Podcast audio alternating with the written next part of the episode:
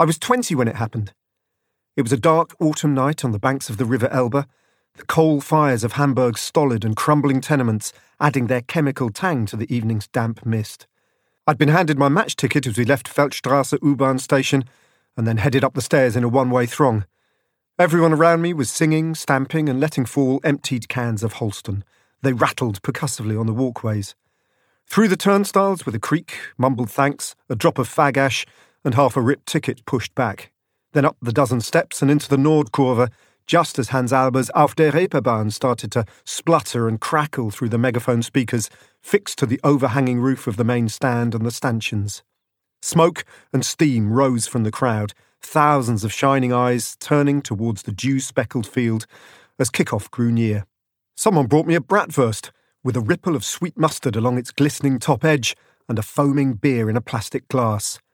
Just then, the teams ran out, a roar went up, a floodlight failed, and everybody laughed. I laughed too, so loud I almost spat out some sausage. So this is football, I thought. And everything changed. That was an extract from the brand new, wonderful book, Square Peg Round Ball Football, TV and Me by Ned Boulting. Published by Bloomsbury, priced at $14.99 and available from the When Saturday Comes shop and other booksellers. Come on, lads, it's time to kick off. Welcome to When Saturday Comes, the half decent podcast that strikes the ball through a forest of legs and beyond a hapless goalkeeper. I'm Daniel Gray, and joining me are When Saturday Comes magazine editor Andy Lyons and writer Harry Pearson. This is an online recording given current restrictions, but hopefully it isn't too far away from the usual quality. Thanks to those who have joined the When Saturday Comes Supporters Club on Patreon so far. If you haven't, please have a look at patreon.com slash when Saturday comes. Harry, which sweet fancies are making life worthwhile this time? Well, I, have gone savoury this time, down because I've been up in the Scottish borders, and so I've bought some uh, macaroni pies. Mm. And they're particularly, I bought them from a butcher, and they're particularly fine. The, the pastry is a sort of pale with a greyish tinge, like the, the limbs of a drowned man. um, and while I was there, I, I went to a town, and I, I thought there's a universal truth about wherever you see a shop selling trophies uh, that, that, sells trophies and engraves trophies. It's always in the shittest part of town. Why is that? It's true all over Europe. If you if you're in a town in I don't know, like in Austria or somewhere, you're wandering, you see. Oh no, I'm in a street with a trophy shop in it. Better get out of here fast before someone mugs me or tries to sell me methamphetamine. I've noticed two of those as well. Is that funeral parlours are nearly always on corners, and recruitment agencies are nearly always on the first floor. Are they? Oh, well, there you are. We could, we're compiling a little town, a little town map now. There's 30 seconds of observational humour about. well, I don't know if you call it humour. we could, we'll probably get our own chat. We'll be offered our own chat show on BBC. we can sell this to Michael McIntyre. Where I live in um, in Bermondsey, there's a um, there used for a long time there was a trophy shop that sold sports equipment and trophies that was called Munich 72 there must have yeah. been, I would imagine, was probably set up in maybe 1971 when they thought it was a nice futuristic title. It had this kind of Adidas type font, Munich 72, but it was there until sometime in the 1990s. Maybe they suddenly thought, hold on, this is a bit of an old name now, isn't it? And they suddenly caught on. I was going to say, was that in a rough? Was that in a rough part of Bermondsey? But I've lived in Bermondsey, so there's no need to ask that question. Well, yes. What, what kind of question's that? Any of the moments of great excitement lately, Harry? Well, you know there has been down. I'm assuming. well, there's been several actually. One of which is that I was in a I was in the small town of Rothbury in Northumberland on a Saturday afternoon, and I saw someone get off a bus. A bus arrived from Newcastle. A man got off, and I thought, "Wow, that blow looks exactly like Dan Gray. What are the chances of that?" But it turned out that it wasn't so amazing because it actually was you. What were you doing in Rothbury? I'd like to say that I, would turned up to surprise you, but in fact, I'd not bothered to tell you I was going to that part of the world, thinking it was just far too difficult to get to from where you live. So I just not bothered to tell you that I'd made a spontaneous decision to go to Armstrong Park to watch Rothbury against Forest Hall in one of the local cup competitions that have sprung up all over Northumbria and County Durham. I was in the natural amphitheatre ground there. Beautiful, beautiful little place to watch football, actually, right next to the woods where Gazza turned up with the chicken and the lager, which has become something of a is it a meme? I don't know that turns up all the time. And during the game, one of the most enjoyable things of note was that the Rothbury goalkeeper used a tense that I've never heard before. So, for example, as a fullback went over to a winger to try and stop the cross, he would shout, That doesn't come in. And then during a throw, and he would shout, He doesn't turn you. And then later, They don't shoot here it was a really strange tense. Maybe he could see into the future. I'm yeah, not sure. Say... It, it, reminded me of when my when my daughter was a toddler and we'd say, "No, we're not throwing the plastic mug at Daddy today." So I, I don't know what to call that tense. Predictive goalkeeper, perhaps. Have you ever heard that one before? I don't think yeah, I it, have, it, no. it does sound as though he's maybe just living a few seconds into the future, which would be a kind of a terrifying thing. I, I, I, guess once you become aware of it, you'd think he'd be playing at a higher level though, if that were his skill. No, but maybe the maybe because the skill's been given to him by a higher power, it would be wrong to use it for his own personal benefit in one of those kind of situations. Because they could take it, the, the powers that have given it to him could take it away from him if he misused it. and how did you get on with the rest of your day in Rothbury? You were buying well, well apart from the fact that bumping into you and talking to you on the pavement for so long meant that the shop that I was going to to buy my Saturday lottery ticket had actually closed by the time I got there. it, it, all went well apart from that.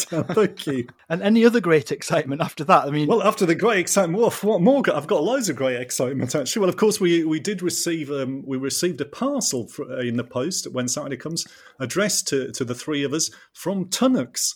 Um, yes. And they sent us a they sent us a parcel of caramel wafers, and it was sent to us by a lady called Margaret. Uh, it was signed, mm. a little note in it thanking us for our support, and signed by Margaret on behalf of the directors. Mm. And uh, my, when when my dad worked at, I think it was at Teesside Bridge, um, in the drawing office there, there was a secretary called Miss Turnbull, and she used to collect the cards that came in Brooke Bond PG tip packets and paste them into an album. And then when it was the album was complete, she would send it to me via my dad. And I never met Miss Turnbull, but I've, whenever I think about her, I get a kind of warm feeling in my chest. And I feel a similar feelings about Margaret, who sent us the uh, the Tunnocks caramel wafers. So if you're listening, Margaret, thank you very much. It's these acts of small kindness that make a difference. Margaret wrote that it was from the directors and wrote directors in capitals, which which was a nice touch. Um, fantastic excitement the day um, that I heard it, it, arrived. It got sent to the it wasn't sent to my home address, but to the WC office address where my colleague uh, Richard lives. And I thought if I had a siren, I'd have sounded it. In fact, I considered buying a flare gun just so I could fire something into the air. Um, uh, Richard had unboxed it. He does have a Tunnocks unboxing license. That, that's okay. and yes, 48 um, Tunnocks camel wafers. Um, no, no, tea cakes. I did have to uh, suppress a, a, slight tinge of disappointment about that. But uh, but thank you very much, Margaret, and and people at Tunnocks. And and more and more, more excitement, Dan. Even more excitement. So that's is is that um, Hebburn and Consett finally got to play the uh, the 2020 yeah. FA Vase final at Wembley on Bank Holiday Monday, and Hebburn won 3 2, thanks uh, to a centre forward, Graham Armstrong, who is actually the PE teacher at my daughter's old school. Oh. And then they, they played that on the bank holiday Monday, and then on the Saturday, Hebburn played in the quarter final of the FA Vase against Warrington Rylands, mm. and they lost 1 0 thereby winning the FA Vase final in the same week that they lost the quarter final. That'd be a bit. That'd be one for that goalkeeper at Rothbury to deal with, I reckon. it's going to be some pub quiz when that comes up one day, isn't it? I know that they they they they kept the, they held the trophy for about four and a half days. I think a creditable. I mean, I'm not knocking the achievement; it's obviously a fantastic achievement, but also that because of course they played Consett in the final, had already been knocked out of this year's FA Vase. So they, if Consett had won, they'd already known that they wouldn't be able to defend their trophy. Mind blowing. It is mind blowing, and also on a similar note, if we've got time, it's going to be a very long podcast. I had a I wrote about um, in my last column about Frank Worthington and seeing Frank Worthington score a goal for Huddersfield, which it turned out it, he didn't actually score. Mm. And my friend Mick Hydes from Ashington, who used to edit the Pit Pony Express, the great Ashington FC fanzine, got in touch, and he said that he also the first game that he ever went to at St James's Park, he saw Frank Worthington score a goal in Leicester 1 1 0, and Frank Worthington got the goal. And he said later on he met the, the Newcastle goalkeeper at that time was Ian McFaul. And he met Ian McFaul and he said, Oh, yeah, that, that was first. He was telling him about this first game. And Ian McFaul said, Oh, I remember that because Worthington, it was a hand of God goal. Worthington punched it. He, put, he didn't head it, he punched it into the net. And then Mick said later on, he looks it up and it turned out that actually Steve Earle scored the goal. so, so not only did he misremember it, but Ian McFaul misremembered it as well, and he was actually playing in the game. So there we are. Oh, it's been all go. God, you, you don't record for three weeks and everything happens. Exactly. Andy, beyond the Tunnocks, we've had that break since we last recorded. So, any joyous goings on in old London town? Uh, well, I actually have some other, other Tunnocks news. Actually, I, sh- I should mention first, as mentioned mm. in our weekly newsletter, um, Inverness CT and Raith have been named the joint winners of the 2019-20 Tun- Tunnocks Caramel Wafer Challenge Cup as the final won't take place due to, to COVID. And this could be the solution for another tournament that never got finished, the um, which we wrote about in WSC once, the um, Anglo Scottish Cup Winners' Cup of 1987, Coventry against St Mirren. It was the, the first and only um, edition of that competition. They, they only played the first leg, which was a draw at St Mirren, but they've never sorted out a date for the second game and still not found a free day to play. It's been 34 years. and they still haven't played it. I mean, how how busy can both clubs be? I mean, award the trophy jointly for God's sake. Maybe get Tunnocks involved in it in some capacity. Um, as also mentioned, I should say in our weekly email and newsletter recently as well, I should say this, um, it's a bit of northeast news, um, or northeast and indeed Scottish news. Um, Alan Shearer is now in the Orkney Wild Brown Trout Fishing Hall of Fame. So well done, Alan. You've come a long way for a sheet metal worker's son from wherever. And you'd hope he does his trademark celebration when he catches one. Then maybe he'd fall in the water if he did that. Really look and kind of charge off his arm in the air, drop the fish, and then fall headfirst into the water. Also, should say a bit of uh, politics news. Um, WC contributor, um, as I think I can call him, um, Andy Burnham did well in being re-elected by a huge margin as mayor of uh, Greater Manchester. He's the only former WC writer who used to write. He wrote for us when he was at Supporters Direct uh, to be a, a, a, a mayor, as far as I know. But let us know if you've also if you've done both those things, or even did one of them, or not. Not don't let us know if you've been a WC contributor, but at least let us know if you've been a mayor. And issue 410 of the magazine is out now, and the letters pages are once again full of intrigue. Which letters did you enjoy in particular, Andy? Uh, well, there's one from Mark Bloomfield, Mark Blomfield on the sub. We've had this long running thing on the subject of meeting footballers, and he says he once bumped into Billy Bonds, who's scouting out his uh, his hall of residence with his daughter at University of Southampton. Billy Bonds is then manager of West Ham, who are bottom of the first division. And he said, Billy uh, signed the first thing that came to my hand, which is a copy of the Hall rag mag that was on a table nearby. But only later did I realise that on the other side of the page he signed was a crossword containing the clue crap football crap football team managed by B Bonds. and his daughter ended up not going to that college, so it's possible that he you know, took a copy of the Ragbag to read later and then decided that, as, as uh, Mark puts it, it decided a higher education establishment less critical of his management abilities was in order. Different sort of encounter with with, with a, a, a player as well um, from Lee Donaldson, who mentioned that some years ago I visited the Hibs club shop to buy a Christmas present. As I left, I bumped into Mixu Paatelainen, Finnish uh, strikers then with Hibs, and asked for his autograph. When I got back to my car, I realised that Mixu had gone off with my wallet, which I'd given him, to, I'd given to him to sign, so he had something to lean on as he provided his autograph. He said, I, I hear that the wages are much better at Hibs these days.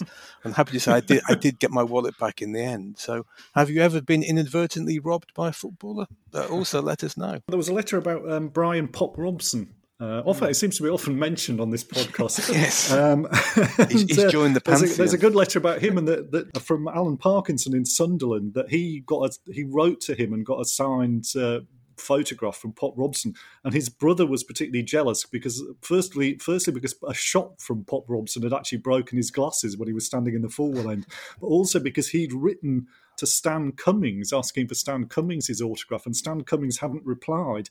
But then a few weeks later, he did get the signed photograph from Stan Cummins, including an apologetic letter in which Stan said that he was sorry, and then he said, the letter has been shoved behind the clock on the mantelpiece so that was Stan's excuse. And also, there's a nice letter from uh, D. Scott Cree of Southfields in which uh, about working in the WH Smiths at North Terminal of Gatwick Airport and his encounter with uh, Mick McCarthy and Ronnie Corbett. Not not together, I should add, which would be quite that would be, that, that would be the start of a of a yes, sitcom with together Mick at last. Ronnie Corbett, um, in which Ronnie Corbett emerges as the as the better man. I think it's fair to say, or at least the least the less brusque who would have thought that actually? In the sitcom or the letter? uh, not even the letter. In the sitcom, I don't know. It's all getting confused now, Dan. I feel like that goalkeeper at Rothbury.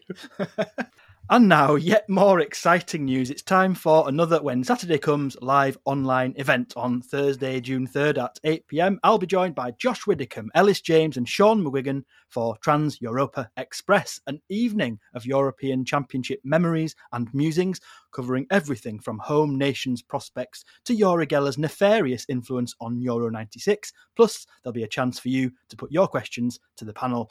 Tickets cost £10. Get yours at whensaturdaycomes.eventbrite.co.uk. That's event B R I T E. Or members of the When Saturday Comes Supporters Club get discounts depending on their tiers. Log in to patreon.com slash when Saturday comes and find the relevant post to get your discount code, then follow the link to Eventbrite to get a ticket. That's just one bonus of joining our supporters club, which also entitles you to at least twice as much of our half decent podcast chatter. Imagine that.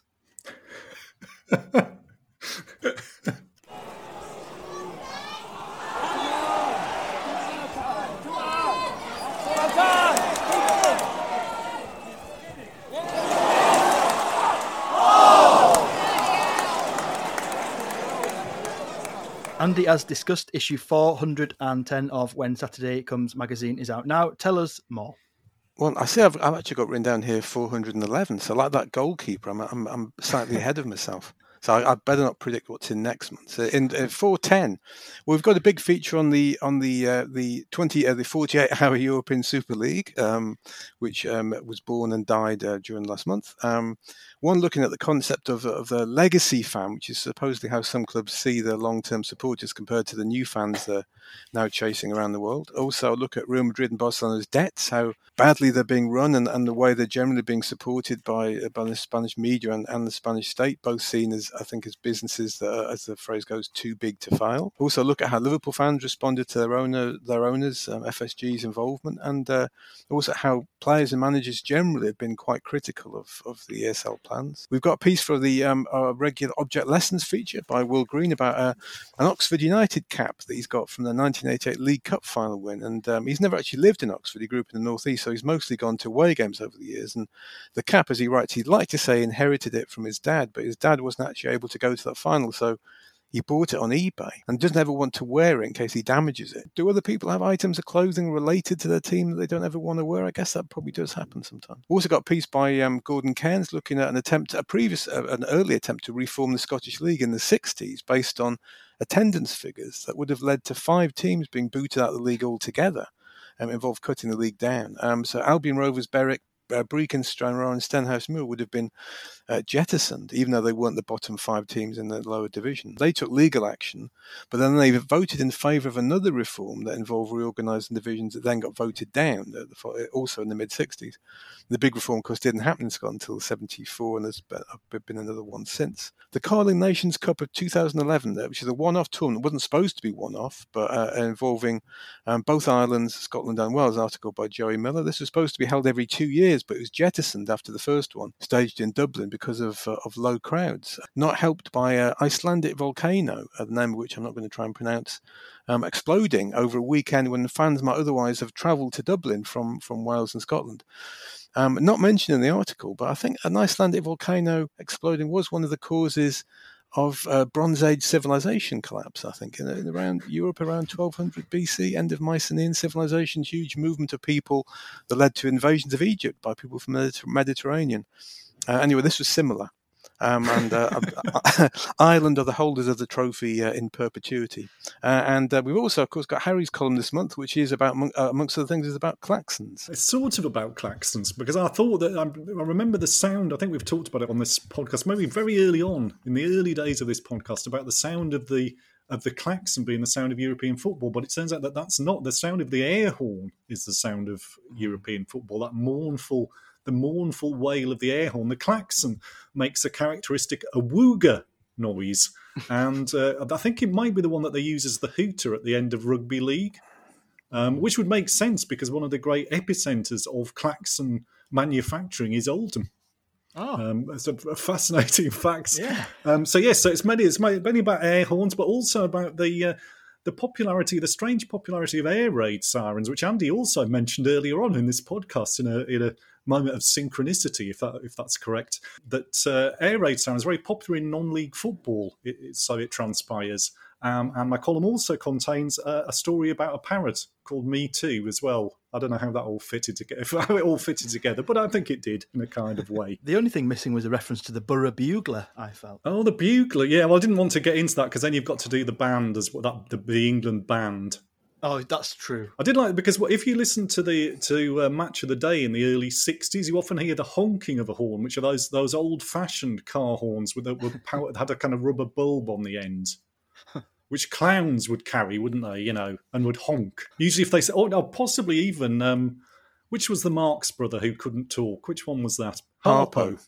I'm sure he would run around with one of those, wouldn't he, and honk it when he saw a woman who was attractive. It's that sort of thing. You hear that noise sometimes at English football, but rarely the the, the air horn.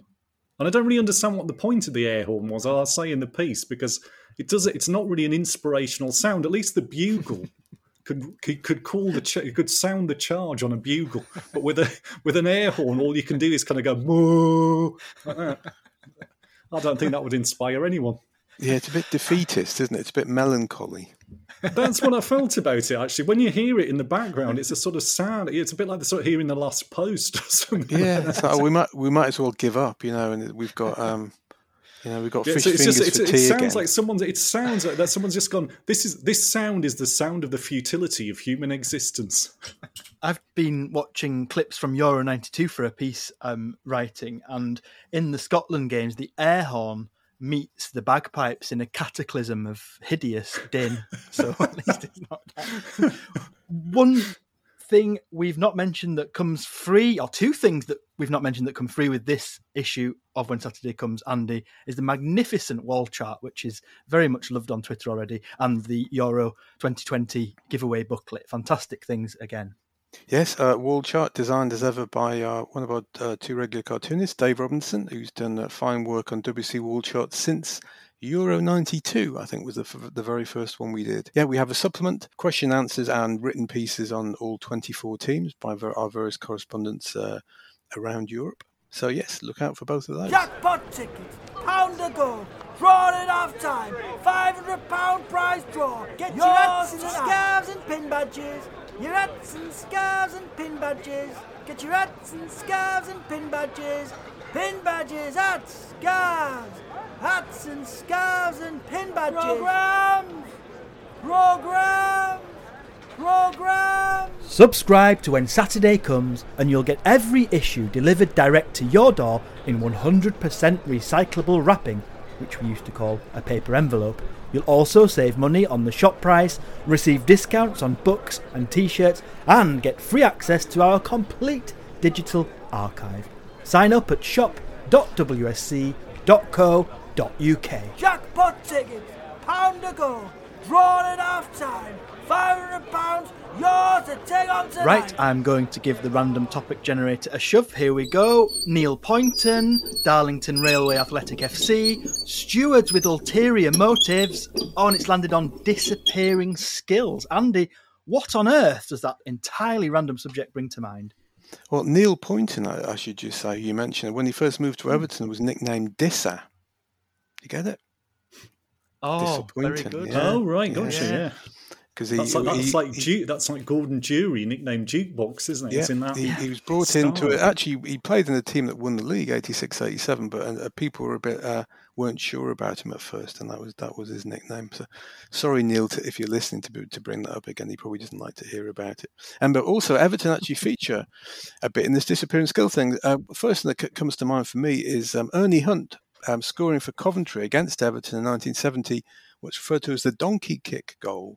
Uh, his teammate Willie Carr stands facing away from the ball, holds the ball between his heels, flicks it up sideways, and Ernie Hunt volleys it in. It was BBC goal of the season, 1970-71, but subsequently banned by the FA for being unsporting, being unsporting against Everton, actually, which is one of the rules that should be enforced more often, as far as I'm concerned. But uh, Ernie Hunt had previously had a short and fairly unsuccessful spell at Everton, so maybe he was especially um, fired up for that. Also, kind of sort of hop related, of course, is Cuauhtemoc Blanco, Mexico, who did, which we've mentioned before, his um, bunny hop skill where he'd hold the ball between his feet and then jump forwards, uh, which I always particularly like. So it looked like the kind of thing, like a kind of skill uh, uh, from a story in a kid's comic by someone who'd grown up amongst you know giant rabbits or kangaroos, possibly.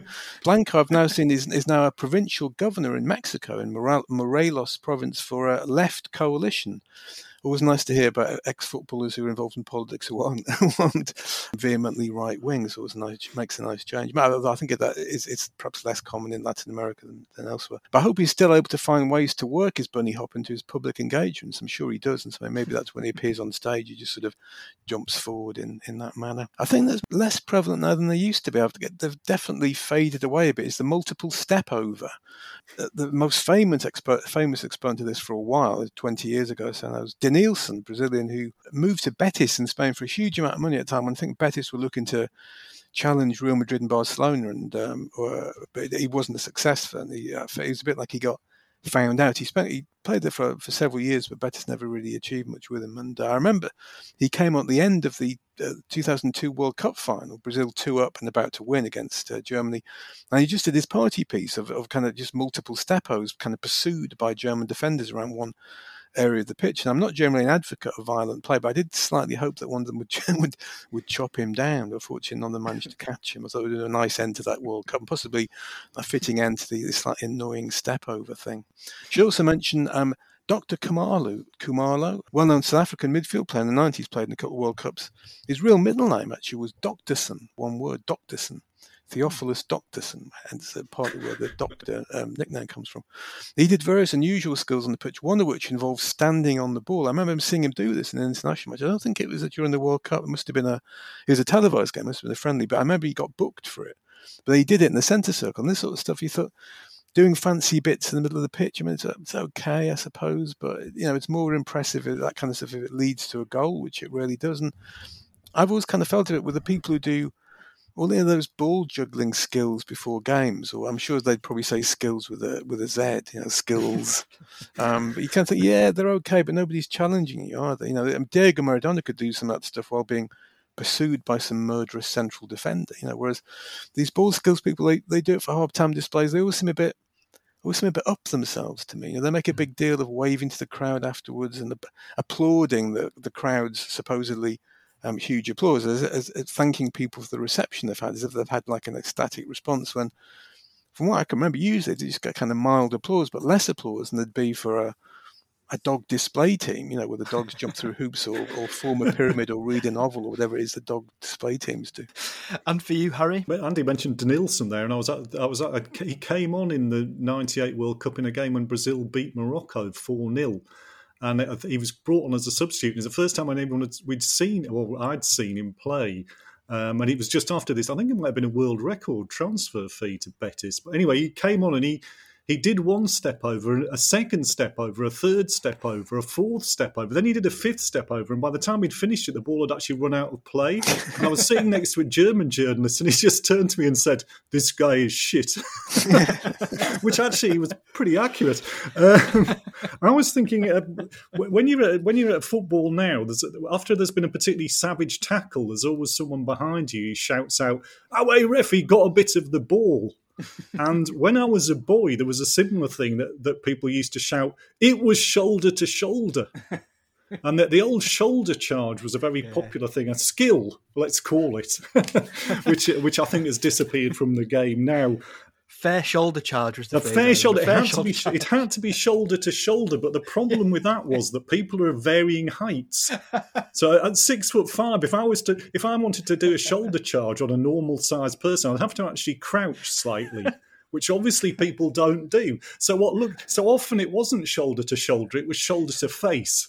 Uh, quite commonly. I mean, some of the most notorious shoulder charges, Nat Lofthouse on Harry Gregg, Uh, in the 1958 FA Cup final, where Nat Lofthouse just goes in shoulder to shoulder on Harry Gregg and just deposits him in the back of the net with the ball and then turns away with this gleeful look on his face as if he's just volleyed in from 30 yards. Even worse than that was I think the was this I think it might have been the, the FA Cup final the year before that was Peter Mc, Peter McParland of Aston Villa, Northern Ireland international, who went in shoulder to shoulder on Roy Ray Wood in the Manchester United goal and actually broke his cheekbone. And of course, Trevor Ford as well, who who uh, talking of world record transfer fees, he was signed from Aston Villa by Sunderland. That was a, I think was the world record transfer fee, and he was notoriously rough. I'm pretty sure in his opening game for Sunderland he broke a goalpost, broke an opponent's jaw, and shoulder charged the opposition goalkeeper into the back of the net. But but like many men who were violent, he was Trevor Ford was also quite sensitive about his reputation. And uh, when Gil Merrick, the England goalkeeper of that era, wrote his autobiography, I See It All, he criticised um, Trevor Ford in it, saying that Trevor Ford was a danger to goalkeepers. And Trevor Ford sued him for libel and won £250 in damages, which it later emerged was the exact amount of money that Gil Merrick had been paid for writing his autobiography. So he lost the whole lot for just for criticising Trevor Ford. And perhaps on a similar note, and, the, and a reason why they did this was I remember that goalkeepers always, when they collected the ball, they always pulled their knees up in front of them. Mm. A bit like if you're do, if you when you were doing circuit training when you were at school, you had to do those jumps where you lifted your knees up to your chest goalkeepers always used to jump like that. I don't think they do it anymore. And I think that was probably to protect themselves from men like Peter McParland and Trevor Ford and Nat Lofthouse. So you don't often see, you don't see that as much. And it did remind me that uh, the notorious Harald Schumacher foul on Patrick Battiston in 1982, I think that was on a, that game was played on a Friday night. And on the Saturday, I was playing cricket. And one of the people in my cricket team I'm sure I've mentioned this before. It's my, is was Tony Currie, the great um, England midfield player, who was at that time playing for QPR. I remember in the dressing room before we went out, you know, people were saying to Tony Currie, "Did you see that foul? That was terrible. That was terrible." And then Tony Currie just kind of shrugged and he went, "If you go in with a keeper like that, he's gonna he's gonna wipe you out. They're the dirtiest bastards on the field." And that was that. And I thought, oh, I've learned something about the game, an insight into the game from that. Uh, another disappearing skill, or it doesn't really disappear, but not mentioned as much as it used to be, is the body swerve. Uh, Stanley Matthews had a famous body swerve. In fact, Stanley Matthews had a double body swerve in which he made it look he sw- he he swayed as if to go outside the man, then swayed as if to go inside the man, and then went outside him, and that was Stanley Matthews. It was his it was his double body swerve, and Bobby Charlton was very influenced by Stanley Matthews, and he had a body swerve too. Rather cruelly, uh, it's it's said there's a famous photo of Bobby Charlton with with his scrape over hairdo flying out to one side, and it's often said that his body swerve was so good it even sent his hair the wrong way. but I did notice that what Bobby Charlton was his body swerve was described as being swallow-like, which suggests Bobby kind of scudding low over the Old Trafford turf with his mouth open, catching flies and drinking dew off the grass. George Best also a, a good body swerve, and Chris Waddle, of course, he, he had a body swerve as well, often referred to as dropping his shoulder. He would drop one shoulder, but then he would go the other way. Well, I, don't, I never really understood the drop shoulder thing. Why, why that indicates that you're going in in that direction. I'm not really sure, but bit, I suppose a bit of a variation on what Ron Atkinson always used to say. He's given the goalkeeper the eyes. didn't he? Which meant looking one way and then kicking it another. Um, so I think the body swerve has a kind of element of that, and obviously it is still about in the game, but you don't hear it.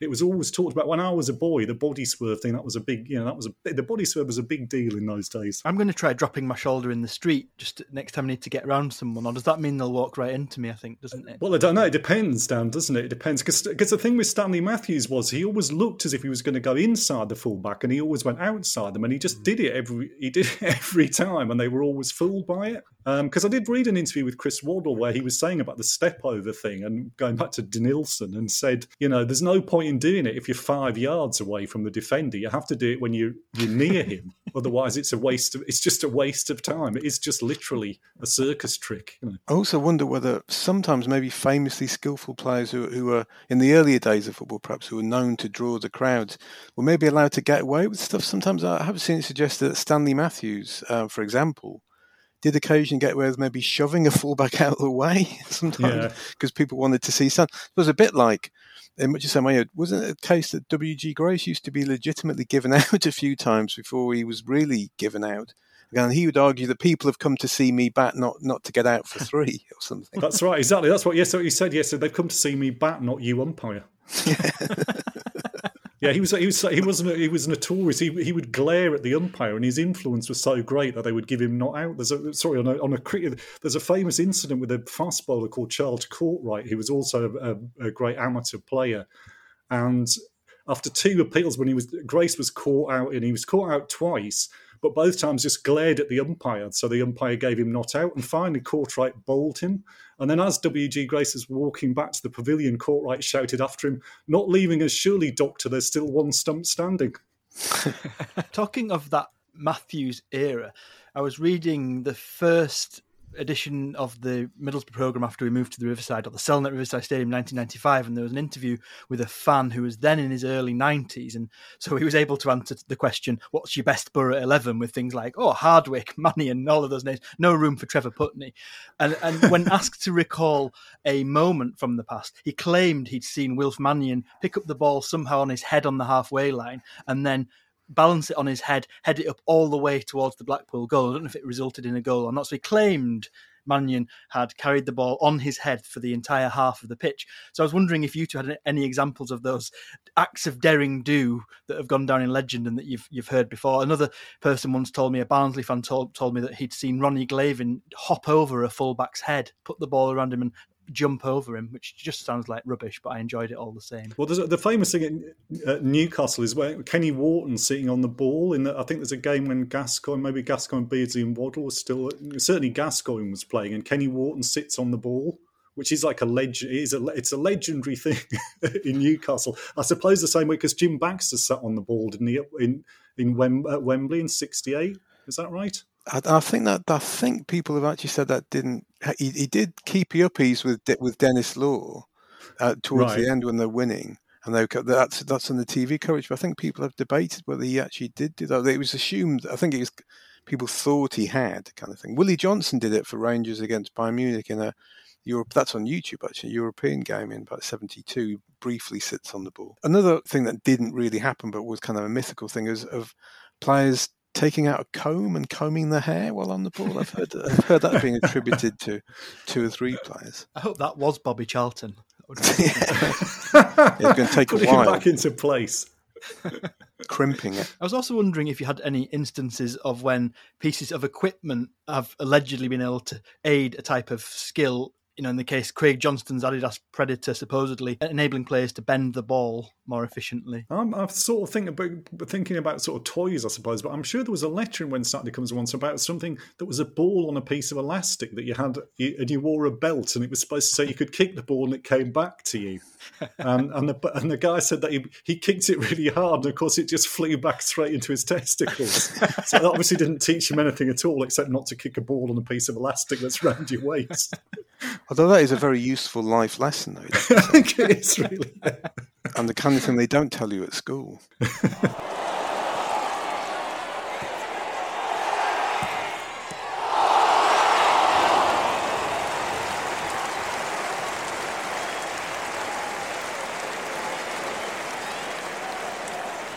It's time for the part of the podcast where we each choose a record from that wonderful website, 45football.com. Andy, what have you picked this time?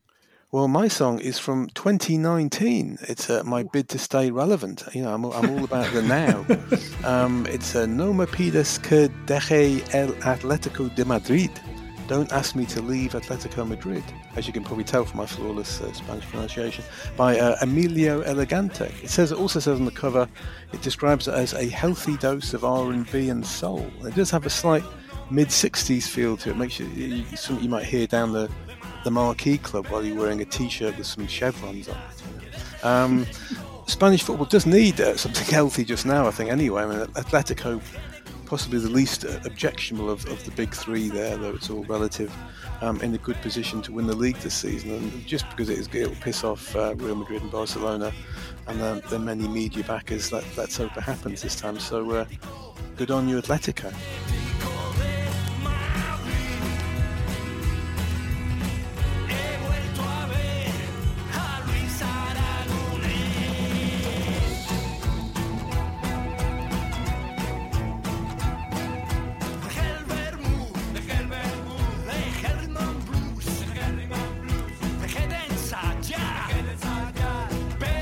Harry, what's your choice? Um, well, I've gone for um, DJ DSL and fan club Erdberg. Anton Polster, Du bist Levand, which I assume means legend. Um, I picked it partly because I learned this week from Twitter that in the Danish word for mullet is Bundesliga Haar, which literally means Bundesliga hair, as you can imagine. And of course, uh, Tony Polster, um, when he was playing for Cologne, um, he was uh, did sport a legendary kind of permed mullet. Um, I should say that uh, that Rudi Voller had one as well, and I think it was voted by German Germany fans the most iconic haircut in football history. Although at the time he was nicknamed Anti-Calf because of his haircut. Although he also had a moustache, which is a bit off-putting, really, for for aunties. Um, so anyway, so this is about Tony Polster, who uh, was Austria's uh, top goal scorer, um, and he was nicknamed Tony Double Pack, not because of his waistline, but because of his habit of scoring two goals in a game. Um, and he did actually record his own uh, religious album called Tony Polster und die Bible, um, which is a 40 day course of Bible study, prayer, and devotional music.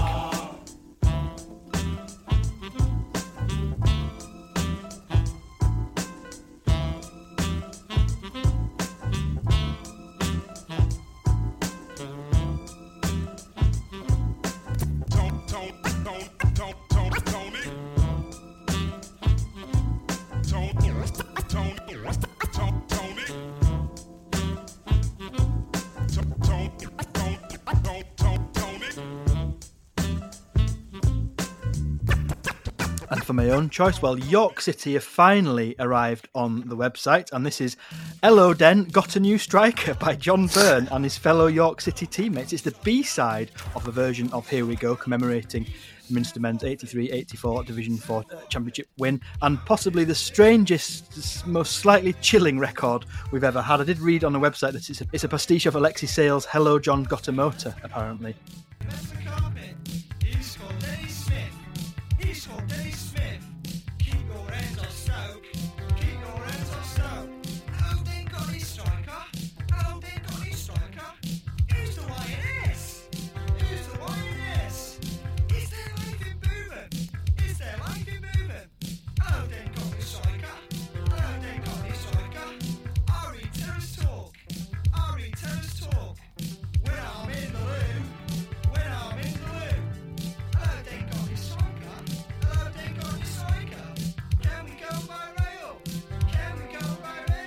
Each month on the When Saturday Comes podcast, I have a quick chat with someone from a club fanzine or podcast in a mirror of the way in which WSC once acted as a pivot for this country's vibrant zine movement. This time I was joined by Glenn Wilson, When Saturday Comes contributor and editor of Popular Stand, the Doncaster Rovers fanzine. Popular Stand um, was set up in, in 1998. I mean, as, as a lot of people will be aware, 97, 98 was was Doncaster Rovers' uh, most probably horrific year in their history as they were plummeting out of the the football league with um, chief arsonist uh, Ken Richardson at the helm. Um, and there was a few other fanzines at the time for Doncaster. There was uh, the Roof, uh, No Smoking in the Main Stands, Keegan was crap really. Um, but then the the guys that set Popular Stand up initially, Liam and, and Dave, they they felt that those fanzines were being too easy on on the club's owners and, and the people causing the club's plight. So they set up an additional fanzine. It's hard to think of a, of a club of Doncaster size with four fanzines now, but they set up an additional fanzine to, to put that pressure on really. Um, so it managed, I think, two issues at the end of the 97 98 season before those people, you know, finally left the club, and they, they kept the pressure on to sort of the new people that came in at 98, 99.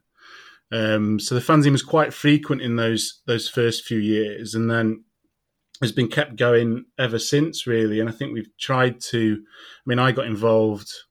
I think issue ten. I think was the time I first wrote a piece. We're up to issue 104 now. Um, you know, I was I was still a sick, you know, in, in, school in sixth form when I first wrote for the fanzine, um, and then I took over as editor about probably 10 years ago now when we were on issue 52. So I think, well, yeah, I'm responsible for half our issues now, I suppose. But um, but we've tried to maintain, maintain what it always stood for, Popular Stand, which is to be an independent platform for fans to speak out on. And obviously, sometimes in a club's history, there's there's more need to speak out than others. I think we're in a position now where the club's board are quite sensible. Like they get what what football is and what football fans are about, which can make it hard to produce a fanzine sometimes when things are going quite smoothly. But you know, we've we've maintained that that independence throughout those years, and that's what I've been been keen to do, and and, and build on what we had really, and and the, the fanzine for a time under the, the editor previous to me it had a policy of um, if you write it, we print it, which is a you know as a, as a it's a great socialist uh, ethos really and, and accessibility, but it kind of meant the the quality suffered a bit really. So when I took over from the previous editors who, who had to stop because their time didn't allow, my my aim was to try and keep being what we'd always been, which was that that platform for fans, keep raising money for like the local community, which we've done ever since, and, and I think we were raised about ten thousand pounds now, but also be a quality publication because there's no reason why we couldn't do those things and, and be that as well. And and there's some great talent in Doncaster that, uh, but often the town suffers from being quite parochial, and people within it do as well. I think so. It's trying to build the fanzine up. And uh, you know, there's there's no reason why a fanzine for a, cl- a smaller club like Doncaster shouldn't couldn't be held in the, the same esteem as bigger fanzines of bigger clubs without you know, surrendering what it stood for, and that's that's kind of what we've tried to do with Popular Stand mm. ever hmm. since. It's a real thrill knowing that a fanzine is still going, and, and, a greater thrill when you hear of a new one starting up as well, which is happening more and more. I think. Who's buying it now? You're managing to find a younger audience if you can think back to that pre-match day part where you stand outside the ground, and is it still being mistaken for the program? Oh, I mean, yeah, it's it's not a program. is pretty much a catchphrase of our of our sellers. Yeah, I think the, the selling point is still only a pound, still not a program. Um, when we stand outside, um, but yeah, it's we are primarily a print fanzine. We, we've we've gone into other areas. You know, we're on social media. We have a website. We we have a a, a, podcast. Well, we have we have a podcast. It might not be as regular as this one, but we have a podcast that occasionally we get round to recording. Um, but we do all those things. I feel as a subsidiary to the print fanzine. You know, above all, we are a print fanzine. That's what we're about. That's that's what we do. So those things offer us a way for us to get a different audience to the fanzine because people who've who were around in the 80s and, and 90s and when Popular Stand started, perhaps even at the end of the 90s, they know what a fanzine is. They know, you know, they know all about it. It was the voice of the fans then when there was no online uh, discussion happening.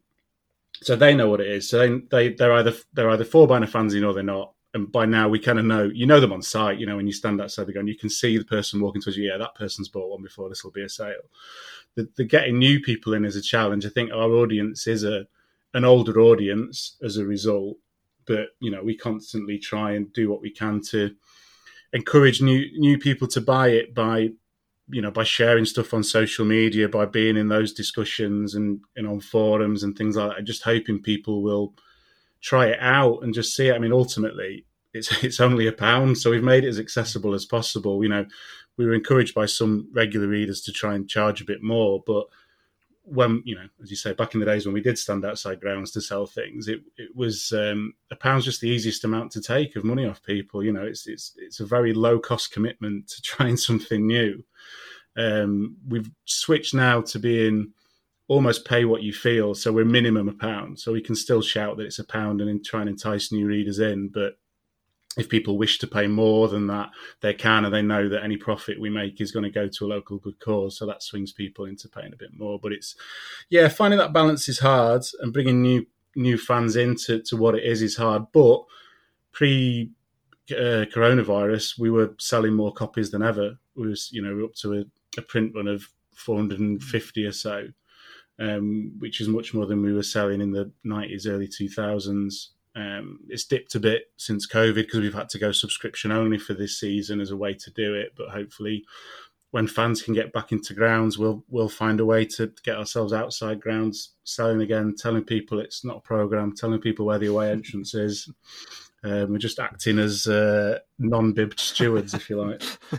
so, moving on to you, Glenn, and your supporting life. Why and when did you become a Donny fan? The first time I went to a Doncaster match was Boxing Day 1990, and I was actually in the away end.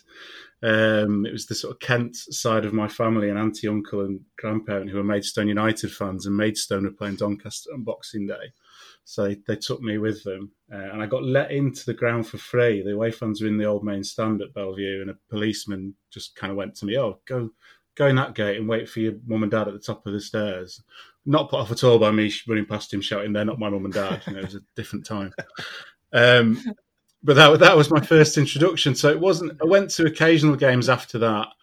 Um, every now and again. But I was I was involved. My dad was involved with local village football, so I was always following the village team everywhere on a Saturday until I was fifteen. And it was during that 1997-98 season, towards the end of there, a few mates from school were going, and the village team's fixtures had finished, and I went on along to a couple of those late season games. Um, and that last game Rovers had in the Football League in, in 1998, I was there on the pitch with with the other fans singing "We'll support you evermore." And you know, I, I hate to be a hypocrite at the end of the day, so I uh, I have been a fan ever ever since. So that yeah, they're my hometown team, and it's now you know it's I left Doncaster when I was 18 and I haven't really lived back there for any length of time since. So it's now it's a, for me, it's a big connection with my hometown and where I grew up and, and friends from home because my family isn't there anymore either. So it's, it's a big connection to my past, really. I think through following Doncaster mm, Rovers. Absolutely. So then, what have been the worst of times? That 97-98 season. Although I was only there for the very end of it, it, it speaks for itself in a lot of ways. Um, you know, there is no other football season like it, not even for us, but just for anyone. You know, there's stories from that season which, to us as Rovers fans, are just very normal. You try and con- communicate that to other people, and it just sounds ridiculous. You know, like there was one game against Hull where, you know, the plan was okay. Alan's going to go and chain himself to the goalpost, and while he causes that distraction, we're going to go and sit in the centre circle. And, All right, yeah, fine. That's that's that's what we'll do today then. And it's just things like that. Just just you know put that season into perspective. Where your, your chairman's, you know, about to be up for an arson charge against his own property. The the manager used to manage a a club lottery and is now managing a football team and has signed himself on and we're playing the youth team. It's just a ridiculous set of circumstances that we're being allowed to to spiral. Um, I mean, since then, the 2011, 12, the season we, after four years, we came out of the, the championship would be a real testing point. I think Rovers fans have been very solid all on our progression from the conference up to the second tier. And then things had got a bit stale in the second tier. Sean O'Driscoll was was sacked very um, un- ungraciously, I would say, um, for results on the pitch. But I felt that as a club we were more than that at the time. And, and in came an approach led by the the agent uh, Willie McKay, which just for me never looked like a positive move. There was just so many faults with it. It was so at odds with everything that had, that had gone at the club before. We were suddenly just signing big name players on no basis and for no, you know, where the only people to profit out of it would be the agent and the player. And it just seems so at odds. And me and the fanzine were very vocal against it when we got a lot of kickback and, and abuse from other fans for that. The supporters Trust at the time were perhaps too close. The people involved in them were too close to the chairman. So rather than airing fans' concerns, were airing the chairman's thoughts back at us. And it was just a very unfortunate, very messy time. And I think it took a long time after that for the fans to to properly come back together. And I think, unfortunately, one of the, the outfalls of that is there's still a, a proportion of Rose fans have a mistrust of the the supporters' trust, even though it's different people involved now. And I think that's that's a shame because a lot of people have forgotten what that body stands for and can do mm, for fans. Absolutely. Thinking back to that earlier worst of times, uh, I was going to say, luckily it's caught on film. It's not lucky that it's caught on film because it's a, a, very sad thing for you to watch, I imagine. But it has been mentioned on this podcast before with the child vampire at the start of that documentary that can be found on YouTube. Have you ever met the child goalkeeping vampire? Um, no, no, I haven't. There's other people in those films that were children then that are very grizzled uh, middle-aged man now, and it is strange looking back. I'm not sure who the child vampire was. It's not like there's not still a vampire. There's not. I can't just go. Oh yeah, that's you know that's Phil the vampire. he still goes. You've, you've ruined my illusions. Yeah. That's go, that's going to, that's going to break Harry's heart. But we, we, you know. Oh no, don't tell me that. Um, yeah, it, it's remarkable that so much of it was captured on on film because I think one of the things when you follow a if you follow a bigger club, you can look back at like the 60s, 70s, 80s, and now people have put things onto YouTube from those times, from the highlights. But being a fan of a smaller club in a region where there were bigger clubs, you know, goals on Sunday, if you grew up in Yorkshire, was Leeds or Sheffield Wednesday, and then the rest of you were just goal highlights yeah. on the end. So there isn't as much footage of us of our past history, and it all seems to start with, with, the with the child vampire in '97 and all the madness of '97, '98, and and you know a, a, club captain going, "We're not dead, but in football terms, we are dead." and you think, "Oh God, this is this isn't great." so, so conversely, then, what have been the best of times? To say my support of Doncaster Rovers didn't start well in those terms, I, I feel very very blessed to have supported Doncaster in what's generally been a, a, very successful few few decades. You know, we, we came up through the conference playoffs, went straight through the then I can't remember the fourth tier, um, and then promotion into the second tier for the, the first time in, in half a century.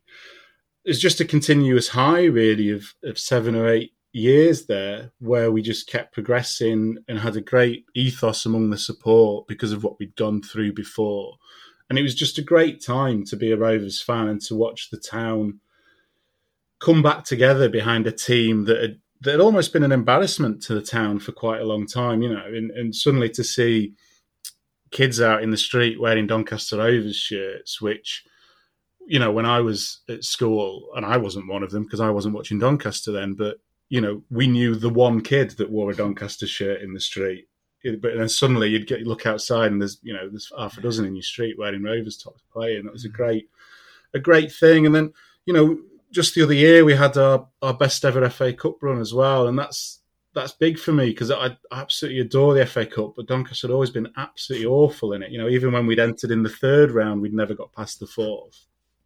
So to enter in the first round and get all the way through to the fifth round as we did the other year was brilliant. And you know, the, the night after we beat Oldham in the fourth round, I went back to one of the pubs in Doncaster. And it was just full of people who'd been at the game, laughing, joking, having a beer. It was it was everything I hoped getting through to the fifth round of the cup would be, and it was just a great moment again. So I'm very lucky that it supported a club at a time when when there's been a you know a huge amount of great moments because when you support your hometown club it's just not guaranteed in any way, shape, or form, is it? You, your attachment isn't. You're not a glory hunter, put it that way, and your attachment is based on something else. So when those highs come, it's it's great to be able to enjoy them. Mm.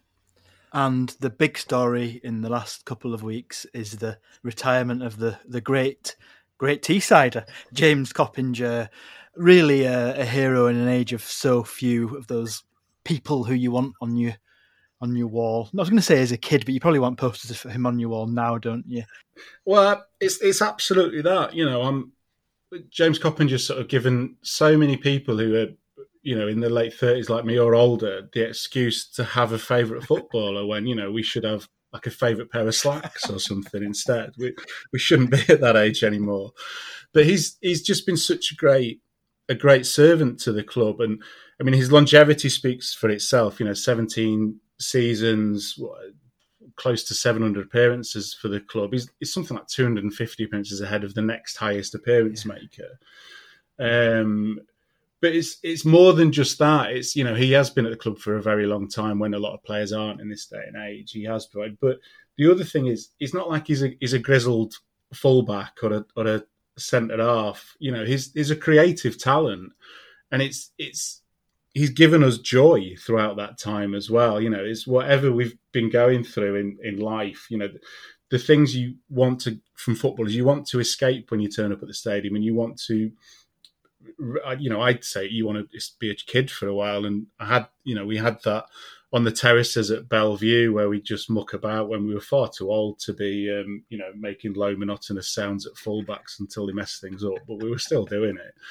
And then you move into the more sort of dignified seated stands of the keeper, and the person who brings you that childlike joy is is this guy in midfield who can can trap a ball instantly, however it's fired at him, and you know just draws you forward in your seat because you want to see what he's going to do next. Is he going to nutmeg that guy? Is he going to just skip past that one? Is he going to chop him inside out a couple of times, or just ping a ball over and, and land it on someone's foot? And he delivered something like that in every single game. You know, there's there's countless highlights from his time with us, from the moments he's been involved with. You know, he he spans the the the teammates that came up into back into the football league 20 years ago to, to players that were playing for us at the top, you know in the top half of the championship and back down again.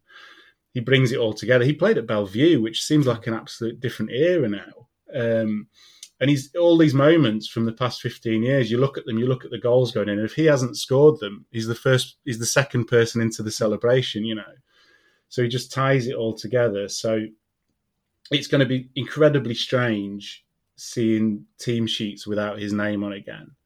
Um, I've been lucky enough to interview him for the fanzine a couple of years ago for our for our hundredth issue, um, and he's just such a nice bloke as well. He, you know, he for the skills and the ability he's got, he'd have every right to be quite quite arrogant, but he's he's not in the slightest. You know, he, he, he's really interested to ask you questions about me, which you know I've had dates that haven't done that. Um, he's just he's just a very pleasant guy. You know, I've, I've messaged I've got his number off the back of that interview, and it's been so hard not spending every day this year messaging him to just say, "Go on, one more year, go on, you you can do it." You know, it's he's not retiring based on ability. His legs haven't gone. He's retiring because I think if he didn't set a date, yeah. he wouldn't. Um, and it's just a shame that he's gone out in a season where we haven't been able to be there to see him off. I think that's the biggest disappointment, or perhaps the, the only disappointment in his career with us, really. You've been listening to the When Saturday Comes podcast, produced and edited by me, Daniel Gray. Please have a think about supporting us on patreon.com slash when Saturday comes, which will give you access to bonus podcast material and other goodies. And please do join me, Andy and Harry again next time for more vital, topical and half decent chatter.